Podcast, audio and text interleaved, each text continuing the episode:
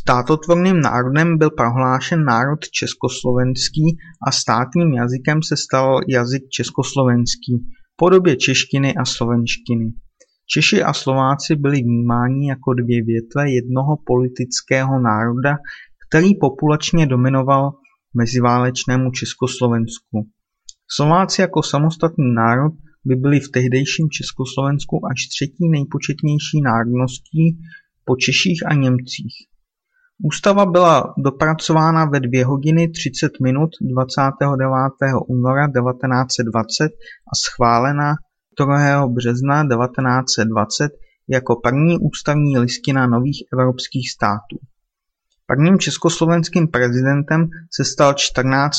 listopadu 1918 Tomáš Garrigue Masaryk, kterého po jeho abdikaci 14. prosince v roce 1935 vystřídal Edvard Beneš.